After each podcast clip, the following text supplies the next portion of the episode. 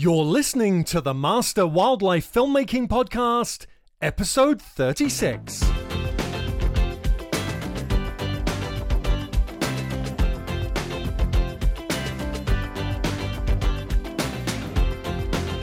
Lisa Samford left a career in journalism to become a documentary filmmaker, specializing in difficult and remote expedition projects.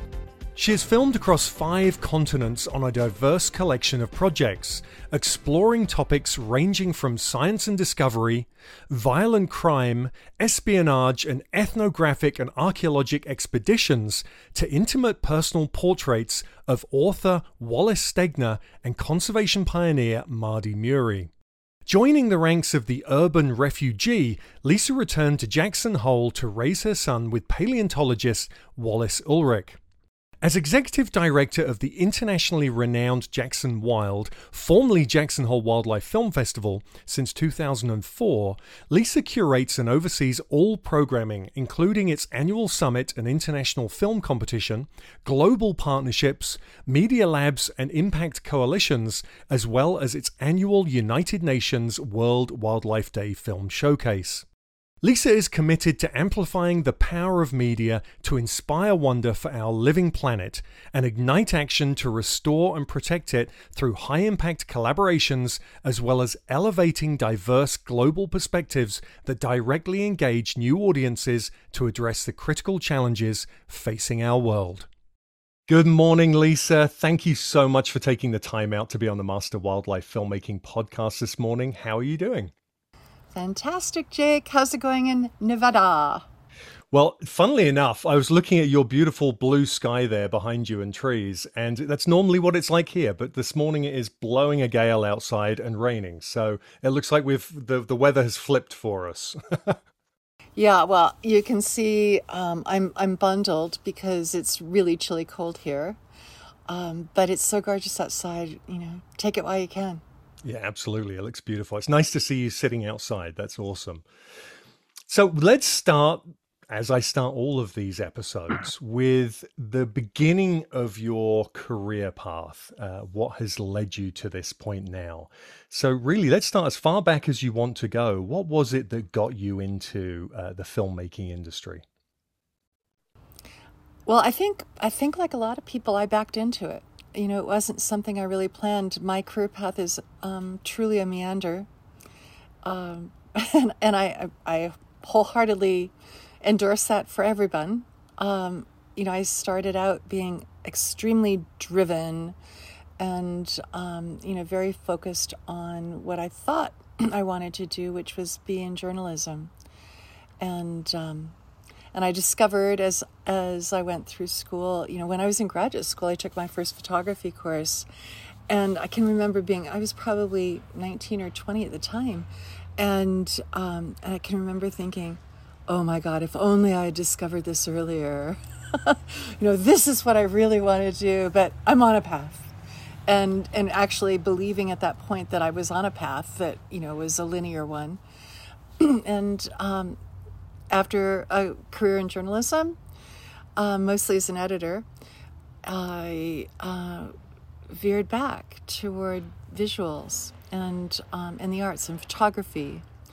I started a graphic design studio with my best friend. We had um, eight or nine artists working with us, doing books, album covers, you know, lots of rectangular visual things, and um, and uh, my boyfriend at the time was a cinematographer who is going these amazing places and having fabulous adventures while I was in a studio with eight wonderful artists um, looking at rectangles. And, and I just thought, what the heck am I doing? And just changed, just pivoted. It's amazing how that. Yeah uh, I think so many people see the lifestyle of traveling the world and filming incredible wildlife and what have you, and that, that is such a pull mm. to so many people. So, what was it that then? How did you then transition from your graphic design into into filmmaking? it it's um, it's oblique. I, I really use the journalism piece of it more than anything.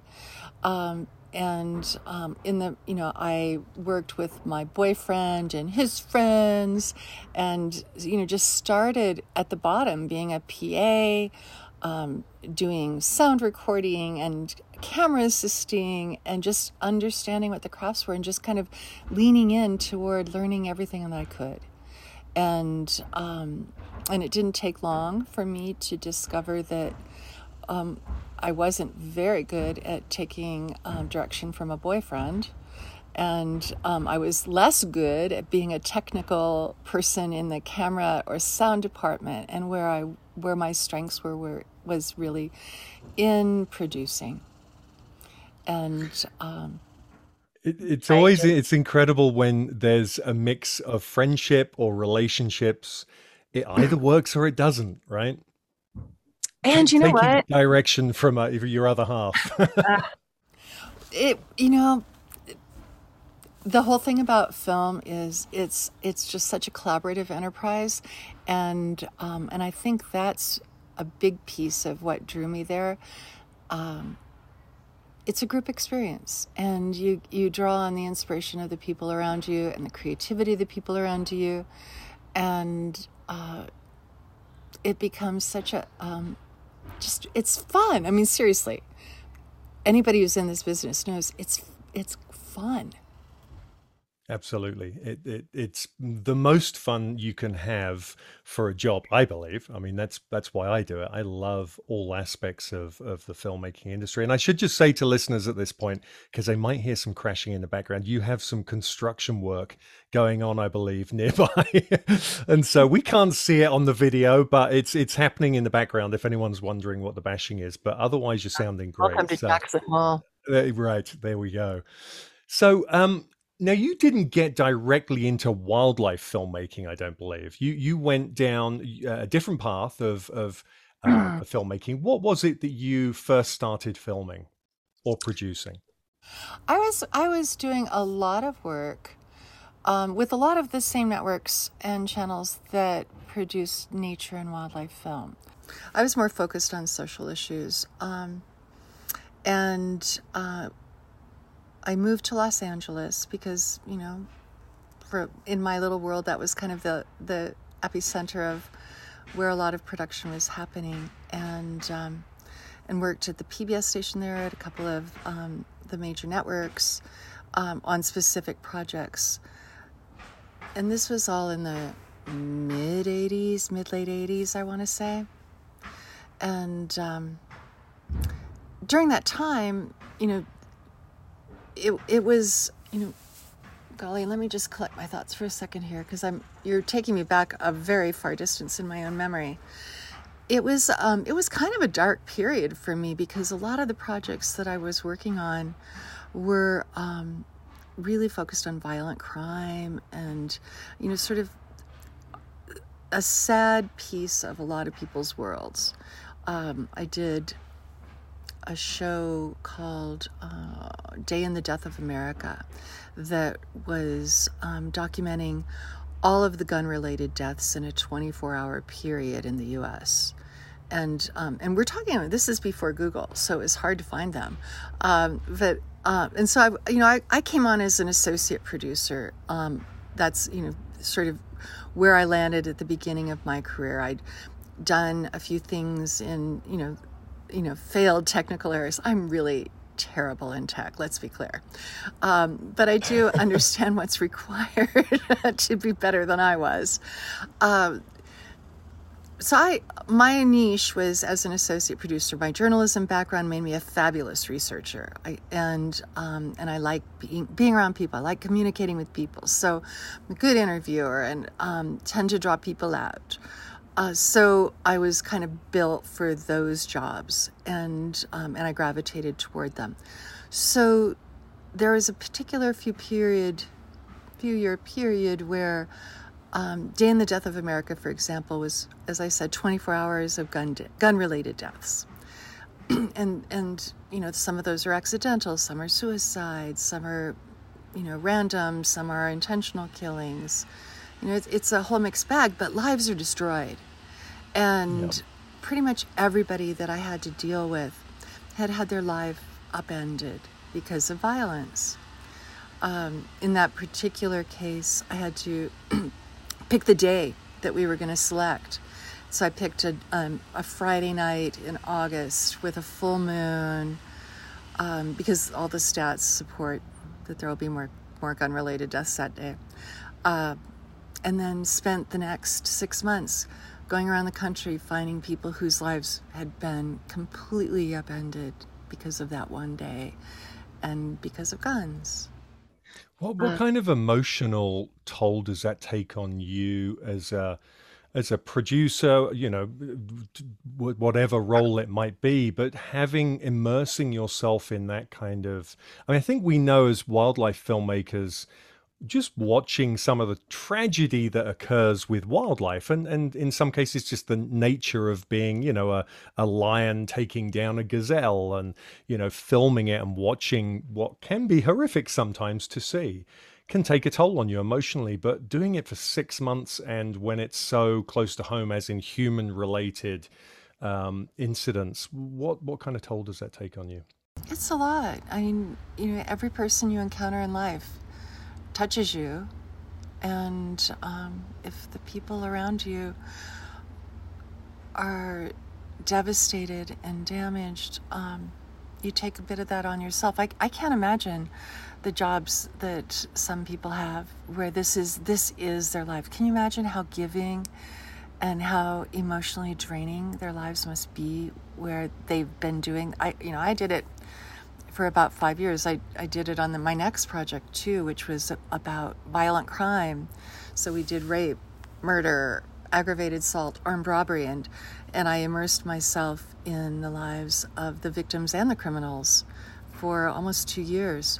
Um, I can't imagine spending 20 or 30 years uh, being that being able to survive that and and I couldn't you know it it took its toll on me. I, I had to leave that. It was too hard. Right.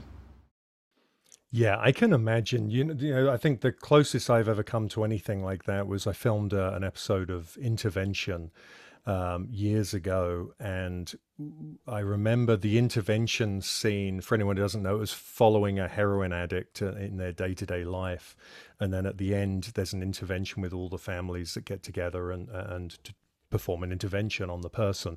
And I remember looking around the three camera people and the rest of the crew, looking around at everybody, including myself, is just wiping tears away. It's so emotionally charged that it's hard to detach yourself from that emotional, uh, you know, the emotion in the room.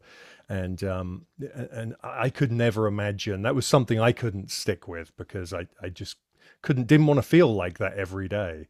And so i can imagine so what was you gave that up specifically because of the emotional toll and moved on to to other uh, genres? I started looking at other other projects and other types. Um, actually you know there was actually a turning point in there um, after the violent crime uh, project which was a couple year project um, where you know I I had um, a contract taken out on me by the Crips gang because that guy didn't like his interview when we actually did it, and it was just it was oh just oh hard. It was hard. There were so many broken lives in that film. Um, How I, and I, I have to I, I you can't say that and then me just leave that there. How did you how did you get past that? That scenario was it did you have to remove the interview or did you have well how did that end? No. It didn't end. I mean i'm not dead. You, it it continued. he's probably on. still in jail. I don't know. Um, you know just i think i moved houses so right. that i wouldn't be as easily um, accessed. And again you know we're talking about when you couldn't google anybody and find them very easily. So you know it was easier to um, to just sidestep than it sure. is today. But I, um, I went in after it was all done, and I was having a massage, and the woman who gave was giving me this massage was talking about the Dalai Lama coming to LA um, for his 50th birthday. So that had to be what mid 80s sometime. Yeah. Um, for his 50th birthday, and um, and I, I you know, I was pretty young. I didn't even know about the Dalai Lama at that time. I was like, tell me. She told me about him, and I said, you know, that would be such a vacation from what I've been doing. I would love to do something like that, you know, like follow, like cover that. You know, I'm starting to look for new ideas. And I got the most, seriously, totally out of the blue, unrelated. I have no idea how I got that call. But um, I got a call from someone in Canada who was doing a film on the Dalai Lama and they were looking for a team in LA to do it and asked me if I would be the sound recordist. I was like, oh yeah. and I said, you know what?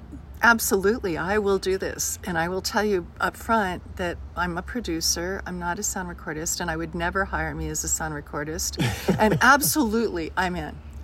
And, um, and so I helped him put together um, a little team, three people team, and we spent a week um, with the Dalai Lama documenting his week in Los Angeles and the ceremonies he did, the interviews he did. When when we met him, he served us lunch, and wow. um, that experience changed my life.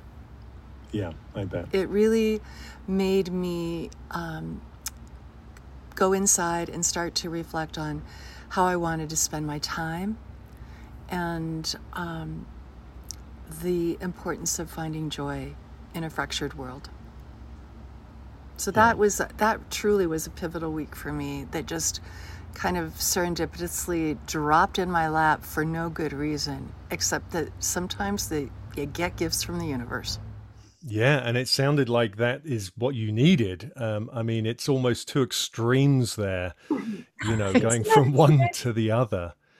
So, so you was it that point that you decided okay you need to you need to look for different things how did that, that transpire? So uh, after that it really dawned on me that um, i didn't have to take every job that was in front of me and i could be a lot more intentional about what i wanted to do with my time and um, and i started being a little more selective which again comes from being able to have some more experience behind you where you don't feel desperately forced to take every job in front of you. But. I really started um, exploring the world. Uh, and really taking on you know difficult expedition shoots to remote places. It was challenging. It was fun. You got to go to really cool, interesting places, meet people that you would never meet in a meaningful way.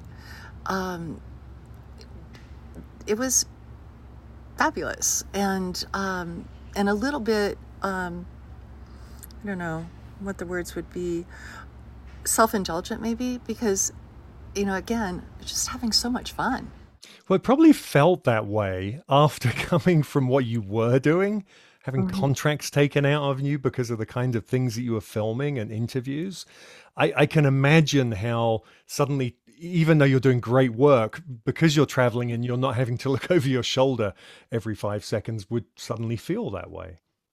And yet, you know, the thing is about um, going to new places, whether they're far away or, you know, just, you know, an hour or two away from your home, you you just expose yourself to different experiences, different people, and start listening in a different kind of way. Uh, and that that is um, something that is enriching in every every part of life. You know, I love the fact that you you stated it in that way that it felt self-indulgent because I think so many of us in this industry who have had the you know um, pleasure of traveling and the honor of traveling the world and filming incredible cultures and wildlife, um, so much of the time, you know, we know how lucky we are but so much of the time it's just so fleeting because you're so busy you're you're working so much that you you know you you kind of especially at the beginning of your career you kind of you miss a lot of the culture and you come back and go wow i don't really remember much other than just the work. And i think it's lovely just the way that you explained it because it shows i think you appreciated every second of of where you were based on your career to that point. Yeah, I think at that at that time in my life, I was really um, feeling immersed in everything that I was actually doing at that minute, and what I missed were like normal relationships, normal family gatherings, um, you know, just being able to have a normal life with my with my pals because everything seemed so consumptive. I mean, that's one of the I think that's one of the things that attracted me to this um, to this media is um, it's consumptive. You know, you you get involved with people's lives. You be, you know, you get involved in the unfolding of science or the unfolding of a story. You know, whatever it is that's in front of you, it kind of demands everything out of you at that minute, and it's, you know, it's very fulfilling and all encompassing. Yes, I, I agree 100%. I, I actually, I never thought about it like this until this point, but in some ways it's almost like self development. You, you know, reading a self development book to better yourself. Filmmaking in this industry is kind of like that because you do you start to learn new things and and I find it's made me a better person throughout my career just because of the places I've been, the people I've met, the things I've learned along the way, and the way that I now know I want to be in the world based on those things. And, um, you know, that's life experiences. So, you know, we are very lucky to have had the experiences we have, certainly in this industry. Um, so, so but that's the thing is it's so intimate. You don't. It's not like you're just going out and taking pretty pictures. You're really um, becoming part of somebody's life and they're letting you in they're giving you permission to um, to tell to tell their stories and that's an intimate gift that can't be underestimated for sure for sure now there's a transition here where obviously you went from producing being in the field to running Jackson Hole Wildlife Film Festival, now known as Jackson Wild. Um, lead us through that transition there. What was it that what what what happened there? What what is the the catalyst to you deciding to do that? Well, I decided I didn't want to be in LA anymore. I wanted to have a child. I wanted to be back in Wyoming in Jackson Hole specifically and um, and I wanted to craft a different lifestyle for myself. So I was, you know, it was an intentional decision to come back here. And I, and let's be clear, I'm from Wyoming, so this is home for me. This isn't, you know, like going to some fancy resort town because it's cute and pretty. Um, this is my home, which is happening it's, a lot these days, right? Yeah, this, you know, Wyoming is in my DNA, and um, and so for me, it really was about coming home and trying to be do you know continue in, in the track that I was in. I had my child, and I had um, I had taken on a, a very cool couple of projects um, where we were going to be. Um, it was in the United Arab Emirates, and they were going to we were going to fly a balloon over the Empty Quarter uh, and do some remote sensing and find all of the um, Cretaceous period dinosaurs that, and there are many in that area. And um, so there was there were two tracks that were happening. One was the scientific track of finding these dinosaurs and excavating them, and then the other track was filming that project, uh, which is an IMAX project, and filming another project that was more of a, a narrative, um, sort of beautiful narrative story fantasy kind of project.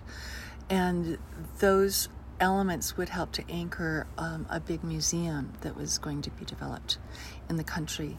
And um, my brother was living in the UAE at the time with his family. You know, my my husband and son were at an age. You know, my husband's a paleontologist, um, so he was very, very interested and engaged in this project. My son was at an age that being with his cousins would be fabulous, and um, and so that's what my next three years were going to look like. And then 9 11 happened, and um, the bottom fell out of that. You know, if if the pro- if the projects never happened at all, right, um, right. But if they had, they would never have happened with a woman American producer handling handling them. So I was just, uh, you know, sort of I'd been going to Jackson, the Jackson Hole Wildlife Film Festival for years. I'd been attending because a lot of the projects, even though I wasn't in nature that much, um, they were being commissioned by the same commissioners that commission nature yep. and film projects. So it was fun. It was in my hometown, and um, you know, things collided. Uh, so I just uh, they needed they needed somebody to to pick up to, and carry the ball moving forward, and I just you know I treated it like another film job for a few years, and then became the executive director after that.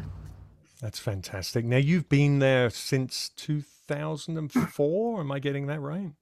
Somewhere along that. It's been a long time. It's okay. And something like that. And Jackson Wild is really, I mean, one of the most preeminent wildlife film festivals around the globe. I think Wildscreen and Jackson Hole really are the two biggest festivals there are when it comes to the wildlife genre. Um, let's talk a little bit about the role of film festivals and the importance of film festivals. What what is what do you believe the role of film festivals is? Well, I think there are a lot of different kinds of film festivals. There are some that that really gravitate toward the public and um, and want to create outfacing um, programming and really engage people in sort of that process. And then there are some more in facing um, conferences and summits and festivals um, where it's the industry itself looking internally and getting inspiration and, and showcasing uh, new voices, new perspectives, new projects internally, and, and that they're very different. The, you know, there's just the focal points of both of those are very different. And then there are some that merge both very happily together. And um, and in the case of Jackson Wild, we really are uh, an internally facing industry um, conference and and community. We really um, look to the convenings that we're producing. You know, the summit during normal years, the annual summit during normal years, and the you know sort of the monthly gatherings and the you know the virtual collective hub during these crazier times where it's, it's more difficult to convene face to face.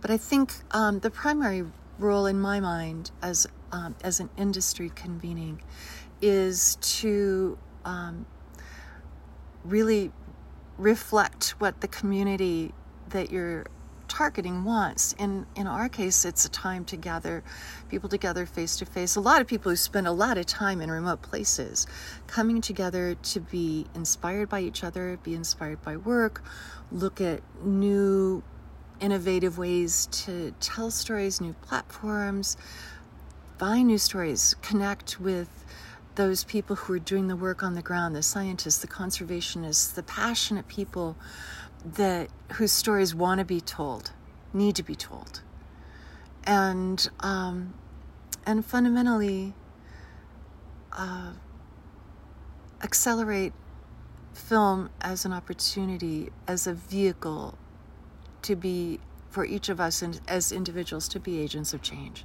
You know, we're we're so far outside of that period of time where the role of media when and, and that's where it was when I was starting. It was to entertain and inform.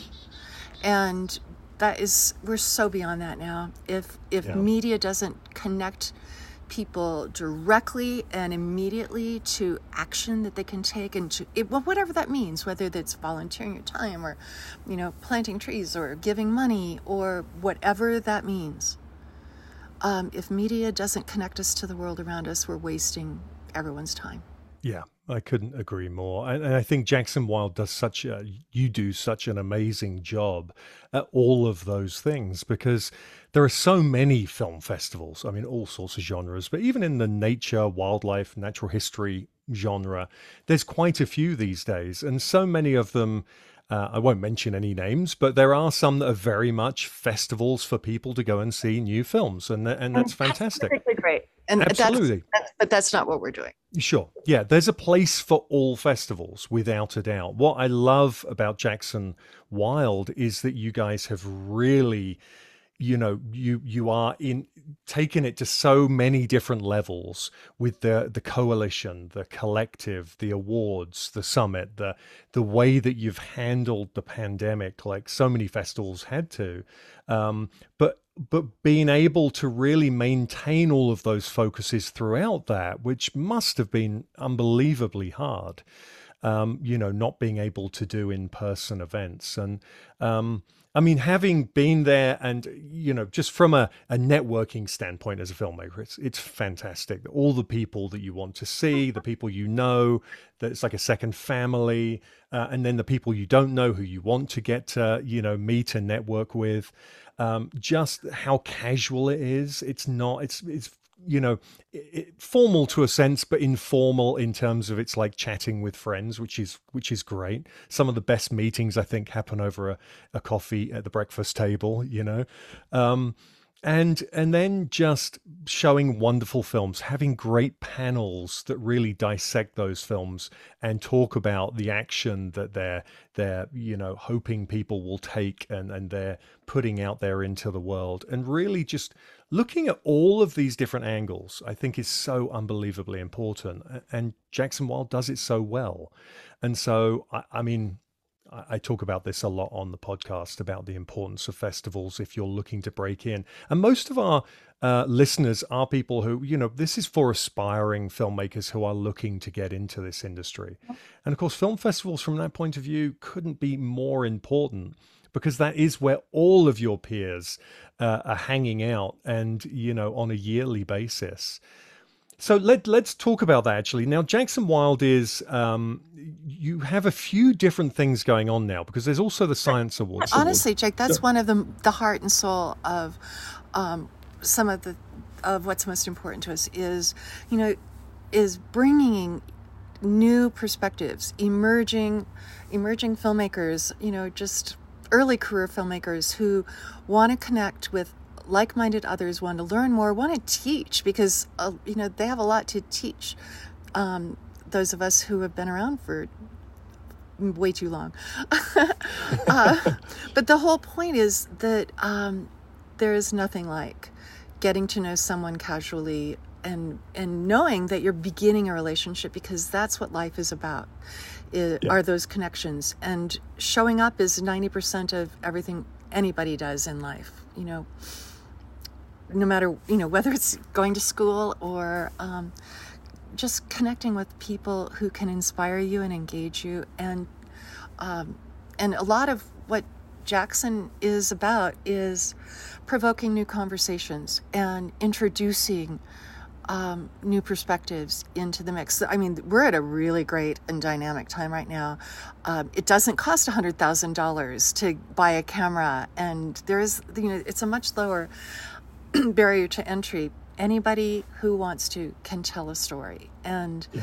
everyone has stories to tell and finding finding those connections has never been more important and new perspectives new global perspectives never more important in the world yeah, I, I couldn't agree more. And it's, I mean, we, again, we talk about this a lot because of the whole barrier of entry, you know, 20 years ago when, uh, as you say, it was a $100,000 to get a Sony F900 with a lens, you know, and go out and film. And then, of course, you had to have the the the stock media and you had to know how to use all that stuff. And and then you know just editing it was uh, another fortune in itself. Um, and now we're at the place where that just is not the case. Anyone can get their hands on a camera of some sort and with the proliferation of platforms, you know, it's just there is no excuse for not doing this. If you want yes. to tell stories, tell stories, make it happen. And, and I think that that is the key right there is stories because you know, with the, my mentoring group that I run, we, one of the things that comes up more than anything is story. It's all about, you know, there is no barrier anymore other than how do you tell a story?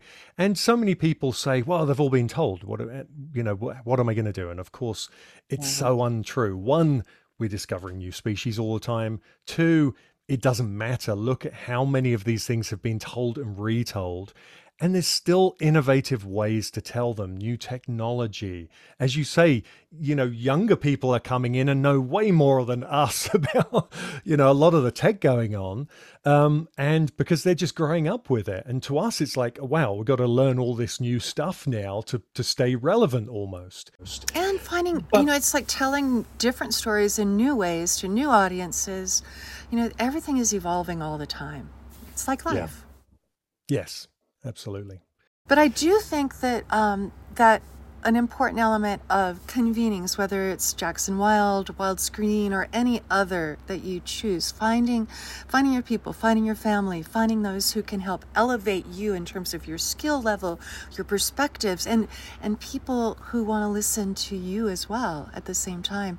Mentorships are huge, and that's something that we take very seriously uh, here and it's something that we're spending a lot of um, a lot of energy and a lot of a lot of time on that will be developed even to greater degrees um, in the future. I know, uh, just in, from conversations with our board recently, uh, this is going to become an even more important uh, aspect of our programming on an ongoing way. So that it's not just a festival, it's not a summit, it's really a community that has connectivity over time and in lots of different ways. Yeah, and that, I forgot to mention that actually when I was mentioning all the things you guys are doing. Mentoring's huge. Uh, I've been a mentor, uh, Jackson Wild, and just having that connection with people who are coming in and seeing old faces as well who are there, and you know, uh, you get to see them year on year. It's fantastic because you know there's there's not many uh, it's such a small industry first of all such a small industry everyone is so connected and there is so much we can learn in terms of new people coming in, as you say, showing us new things. And then, you know, top down, it's just, it's, it's all over in terms of who can mentor who, how that information is taken and used, how often what I love about what you guys are doing is is the fact that you're connecting people and they can come back, you know, month on month and have a chat and find out if there's something specific they need to know, then they can they have contacts to be able to do that. And I, I remember starting out how difficult it was, as you say, right? There was no internet. There was no, not really in the way that we know it today, a way that you could really contact people and find information about people like you can these days. And so it was so much harder to make these connections let alone get anyone to spend any time on a call with you whatsoever.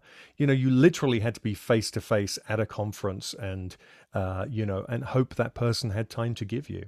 Um, and that is a changing face of, of everything right now. And I think it's wonderful because we're all, yeah. we're all aiming for the same goals at the end of the day.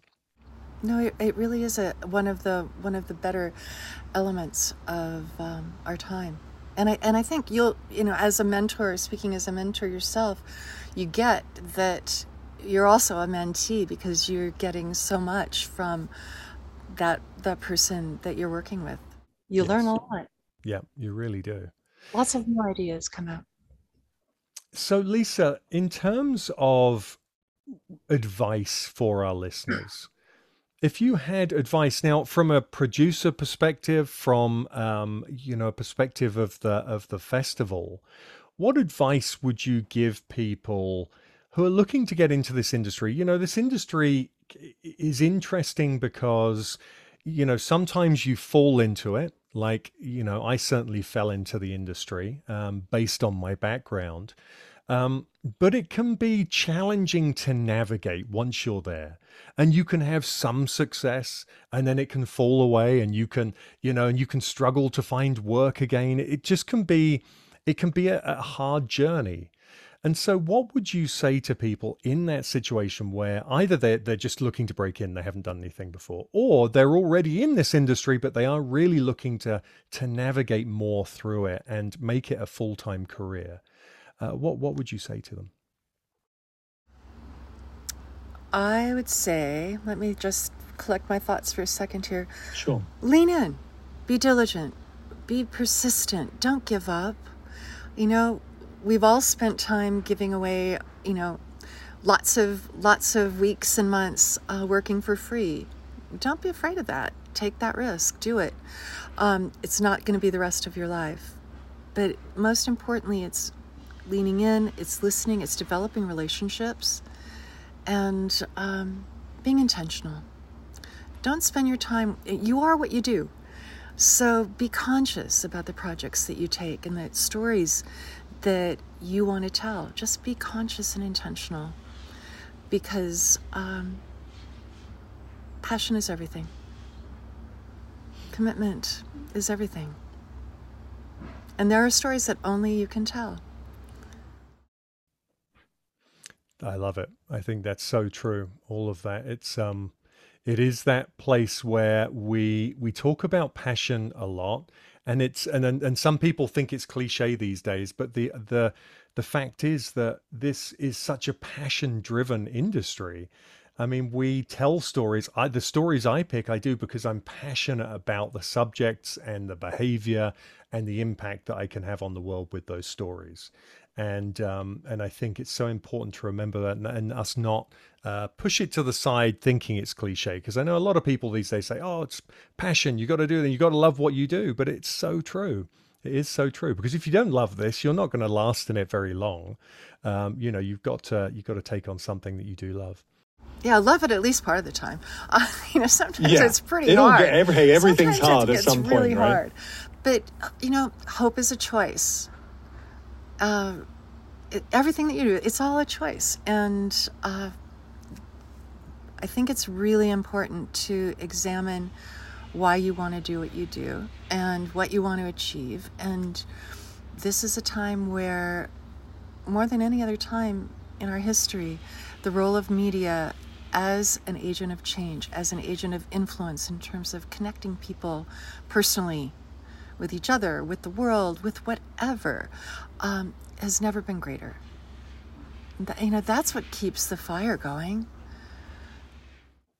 Yeah, we all have that opportunity now to put things out in the world like never before, mm-hmm. like never before. So, um, Lisa, thank you so much. You, is there, sure.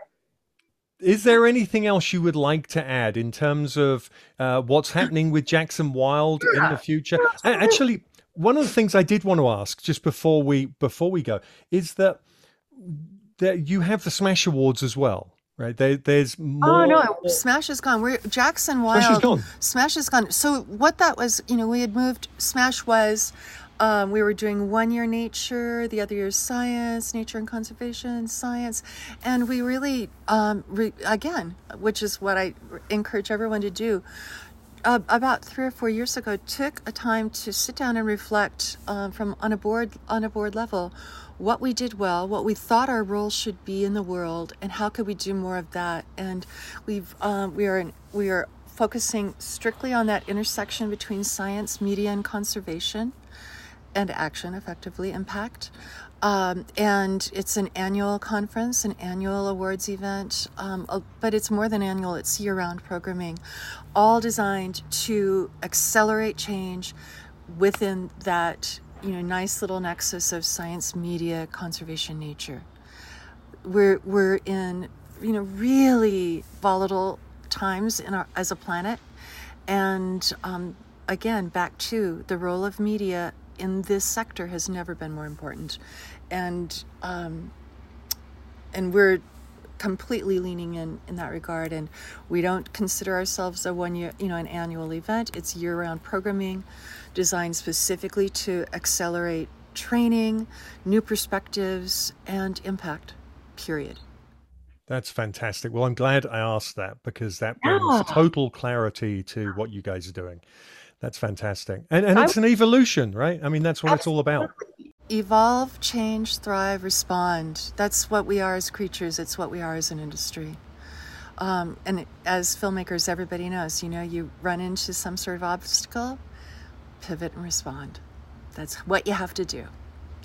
Um, one thing I would, um, you, you, so your most of the people who are listening to you are um, early career filmmakers, and um, I would like to just do a plug then for the collective which is um, our online hub that um, translates into in-person connection as well. But it's you know at the heart of database but it's way more than that. It's opportunities it's connections it, um, it will be sub communities by interest whether that's craft or um, geography or whatever uh, but it is um, an, it's an online hub for connectivity with people within our sector. And um, as we just launched it a couple of months ago, and as it develops, um, will become more and more a resource for producers looking for local talent and creatives around the planet. So that's wonderful. I'm part of the collective. Uh, I think I would yet say to anyone to apply because I think it's wonderful to have those resources out there without a doubt. And and finally, Lisa, also what I would love to do is just just ask you about what people can do if they want to come along and volunteer. Because I, have always said, you know, if you want to be, it can be expensive, especially these days coming to Jackson, you know, mm-hmm. just getting lodging and just, you know, trying to stay there for for the festival. What what um what are people's opportunities these days if they want to come along and help you guys out? There are. It's just that simple. Um, volunteer, and that uh, is going to be more and more year round. And um, some of that's volunteering as a, to be mentoring of um, people coming, you know, who are less experienced than you. Sometimes it's um, being, you know, doing something relative to the summit, or it could be uh, doing something uh, in one of our online gatherings. We do a lot of trainings. You know, part of that whole collective thing is um, everything's free. It's a membership organization, but everything is free. But it's really designed to, you know, to connect our communities. So, you know, we're not looking for, you know, people who just like animals who want to know filmmakers. We're really looking at this as, as a, a, a community of nature conservation science filmmakers and the people who are um, engaged in that in that sector. But I would say go there, be active, and um, you know where your where your strengths are and what you can do to volunteer. Whether that's at an event, whether it's um, uh, doing online online interviews or editing. Oh my gosh! Right now, you know, we're getting ready to um, launch out. Um, we do an annual partnership with CITES and UN Development um, for World Wildlife Day, and you know, we always need people who are great editors. We need footage. We, you know, we're a groveling nonprofit. We need everything.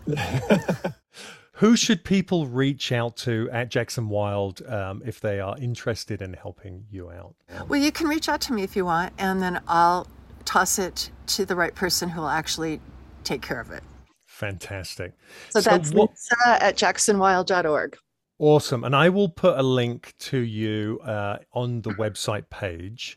Um, where else can people go to find out more about Jackson Wild? Um, I'll, jacksonwild.org jacksonwild.org. So I will place a link on there as well. And you guys, you you have Instagram and you have Facebook. I, I believe I follow both of them. So um, yeah. I will I will put links uh, for those as well. Yeah. Anywhere else? Is there anywhere else? That's probably covering everything. I would think. Covers it. There's Facebook, Insta, Twitter, Always awesome. looking for new. We haven't done any TikToks to my knowledge. Um, right. Although okay, there was, so although there was a move internally, so some of them may have happened.